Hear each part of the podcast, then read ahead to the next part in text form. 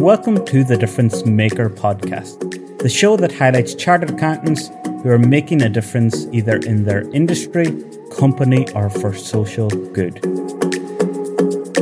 A podcast created by CAW Network USA.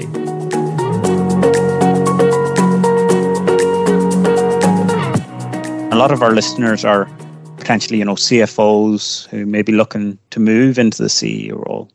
And what pieces of advice would you have for our listeners, our CFOs who are looking to make the move from accountancy based roles into to CEO or leadership based roles? Yeah, I'd say the first thing is find yourself a good mentor.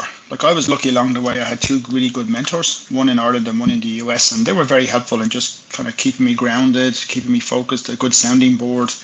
And you want a mentor who's like a, a sounding board. You don't want a teacher, you don't want a coach really, because you, you have to learn yourself. So you really want someone who's a good sounding board, and then you build up your own self confidence. Um, you know, what it is. I, that's the first thing I would do. Second thing I would do is say, is trust your gut.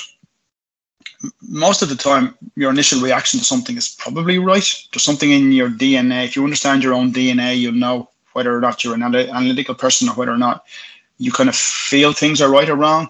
Um, I would say trust your gut a lot of the, time, and then question things. Don't never take yes as an answer, or never take no as an answer. You know, every, every, most decisions are ultimately are grey. I mean, there's very few decisions that are ultimately all black or all white. So just look at the pluses and the minuses and make considered decisions. Don't make rash, rash decisions. And if you don't know something, ask.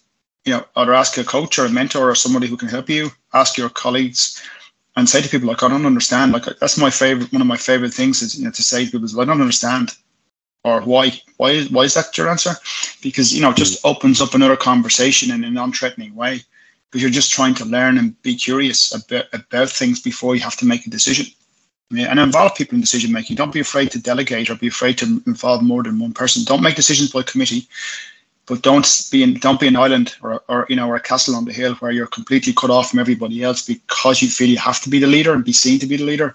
Leadership doesn't really work that way. It really works best when you can get people to follow you in a way that you don't have to nearly manage them. You know, um, yeah. You know, you know, we we we used to say to people, you know, this great great leadership is getting people to do things they think are not possible with less resources than they ever thought they could use yeah, that's a very that's a very valuable kind of snippet.